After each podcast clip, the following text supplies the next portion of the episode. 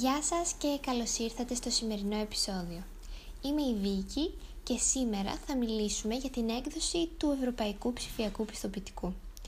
Από την τελευταία φορά που βρεθήκαμε έχουν μεσολαβήσει αρκετά και ενδιαφέροντα ζητήματα ευρωπαϊκού περιεχομένου, μα το πιο σημαντικό είναι η διάσκεψη για το μέλλον της Ευρώπης, η οποία πραγματοποιήθηκε στις 9 Μαΐου, την ημέρα της Ευρώπης. Η διάσκεψη αυτή πραγματοποιήθηκε online ε, μέσα από την πλατφόρμα των Ευρωπαϊκών Οργάνων και στόχος της είναι να ακουστούν οι φωνές των Ευρωπαίων πολιτών, οι προτάσεις τους, οι ιδέες τους, έτσι ώστε η Ευρωπαϊκή Ένωση να προχωρήσει, να εξελιχθεί και να γίνει επιτέλους η Ευρώπη η δικιά μας, έτσι όπως την έχουμε φανταστεί εμείς, έτσι όπως την έχουμε ονειρευτεί εμείς. Πολλοί είναι αυτοί που λένε ότι οι εξελίξεις στην Ευρώπη γίνονται συνήθως όταν υπάρχει μια κρίση, όπως αυτή που βιώσαμε το 2020 και συνεχίζει βέβαια και το 2021, η υγειονομική κρίση του COVID-19.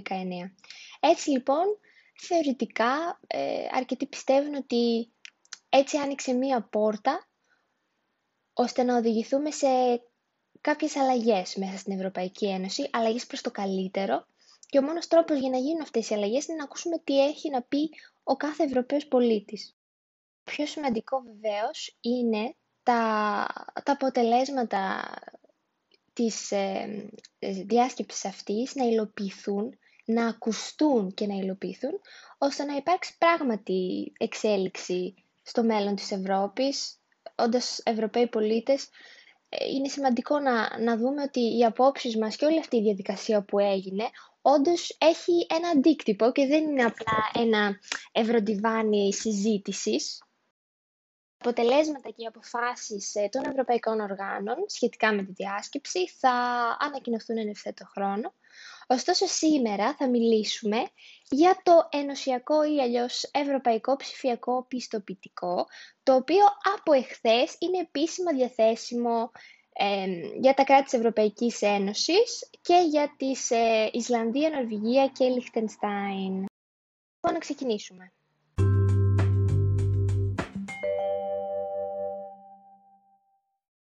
Στις 17 ε, Μαρτίου, αρχικά, του 2021, δηλαδή πριν από τρεις μήνες περίπου, η Ευρωπαϊκή Επιτροπή υπέβαλε μία πρόταση για να δημιουργηθεί ένα ενωσιακό πιστοποιητικό, δηλαδή ένα πιστοποιητικό που αφορά την Ένωση, την Ευρωπαϊκή Ένωση, για τον COVID, με στόχο την διευκόλυνση της ασφαλούς ελεύθερης κυκλοφορίας των πολιτών εντός της Ευρωπαϊκής Ένωσης κατά τη διάρκεια της πανδημίας.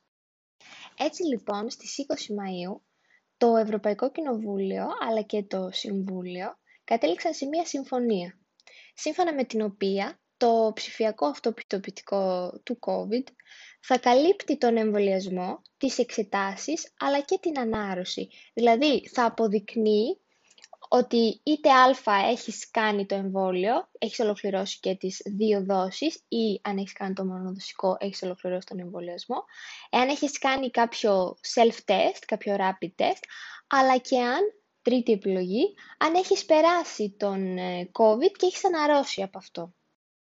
Επίσης, θα διατίθεται και σε ψηφιακή αλλά και σε έντυπη μορφή, ανάλογα με την επιλογή των παραληπτών, αλλά θα περιέχει και ψηφιακά υπογεγραμμένο κωδικό, το γνωστό σε όλους QR, το οποίο μπορείς να σκανάρεις ε, μέσω του κινητού σου ή, με, ή μέσω κάποιας άλλης ηλεκτρονικής συσκευής. Θα είναι δωρεάν, θα αποκτάτε εύκολα και θα διατίθεται επίσης σε άτομα που είχαν εμβολιαστεί πριν από την έναρξη ισχύως του κανονισμού για το ψηφιακό πιστοποιητικό. Μπορεί επίσης να χρησιμοποιείται από τα κράτη-μέλη για εθνικούς σκοπούς, εάν ωστόσο αυτό προβλέπεται στο εθνικό δίκαιο. Επίσης, τα κράτη-μέλη δεν επιβάλλουν πρόσθετους ταξιδιωτικούς περιορισμούς στους κατόχους του ψηφιακού πιστοποιητικού, εκτός και αν είναι αναγκαίοι και αναλογικοί βέβαια για την διασφάλιση της δημόσιας υγείας. Και τέλος, ε, η Επιτροπή θα κινητοποιήσει 100 εκατομμύρια ευρώ για τη στήριξη των κρατών μελών στην παροχή οικονομικά προσιτών εξετάσεων. Ήταν δηλαδή τα στοιχεία τα οποία περιλάμβανε η συμφωνία που έγινε στις 20 Μαΐου. Ουσιαστικά λοιπόν, τι είναι αυτό το ψηφιακό πιστοποιητικό; Είναι μια απόδειξη. Μια απόδειξη ότι ένα άτομο έχει είτε πρώτον εμβολιαστεί κατά του COVID, είτε έχει υποβληθεί σε διαγνωστική εξέταση με αρνητικό αποτέλεσμα, είτε έχει αναρρώσει από την νόσο. Είναι δωρεάν, όπως είπαμε, ασφαλές και προσβάσιμο σε όλους.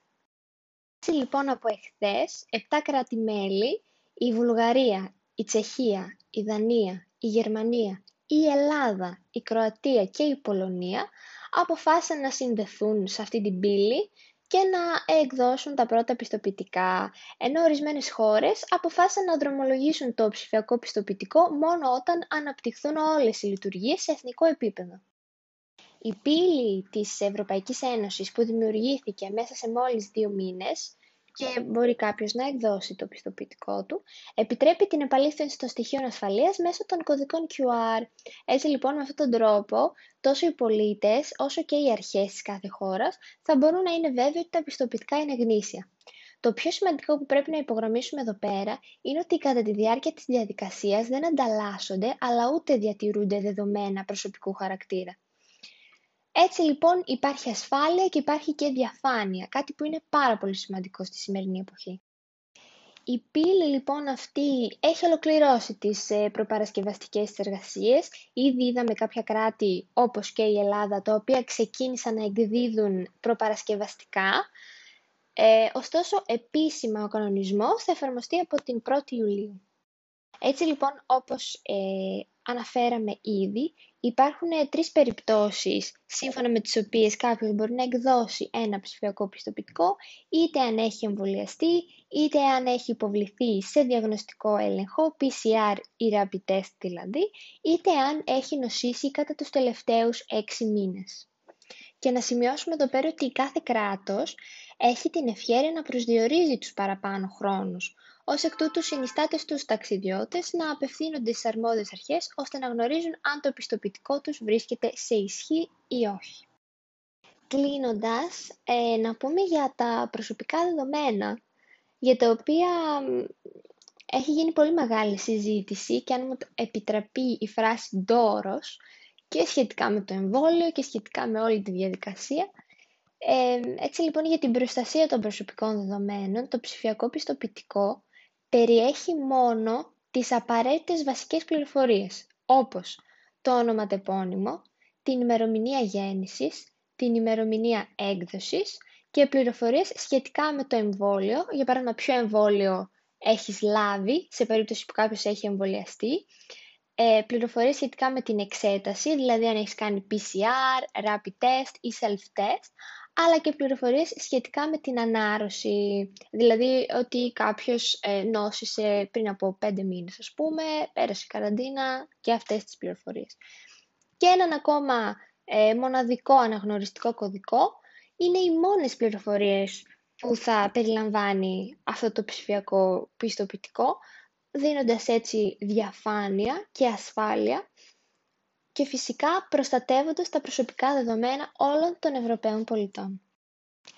Ήδη από χθες, λοιπόν, οι μετακινήσεις των Ευρωπαίων πολιτών μόλις έγιναν πιο γρήγορες, πιο εύκολες, αλλά το πιο σημαντικό, γίνονται πλέον με ασφάλεια και για τους ίδιους τους πολίτες, αλλά και για τα ξένα κράτη, τα οποία είναι έτοιμα να δεχτούν τουρίστες και πολλά από αυτά ήδη τους έχουν δεχτεί, όπως η Ελλάδα, για παράδειγμα, Ελπίζω λοιπόν όποιος ε, έχει δεύτερη σκέψη για το εμβόλιο, φοβάται, νιώθει ανασφάλεια, πραγματικά να τα αφήσει όλα πίσω και να κλείσει τώρα το ραντεβού του, γιατί ειλικρινά το εμβόλιο είναι η λύση, είναι η απάντηση, είναι, είναι το κλειδί για την ελευθερία. Και εγώ δυστυχώς δεν πρόλαβα να κλείσω το εμβόλιο μου, γιατί σε λιγότερο από 24 ώρες ε, στην ηλικιακή ομάδα των 18 με 29 εξαντλήθηκαν όλα τα εμβόλια τα οποία έφτασαν.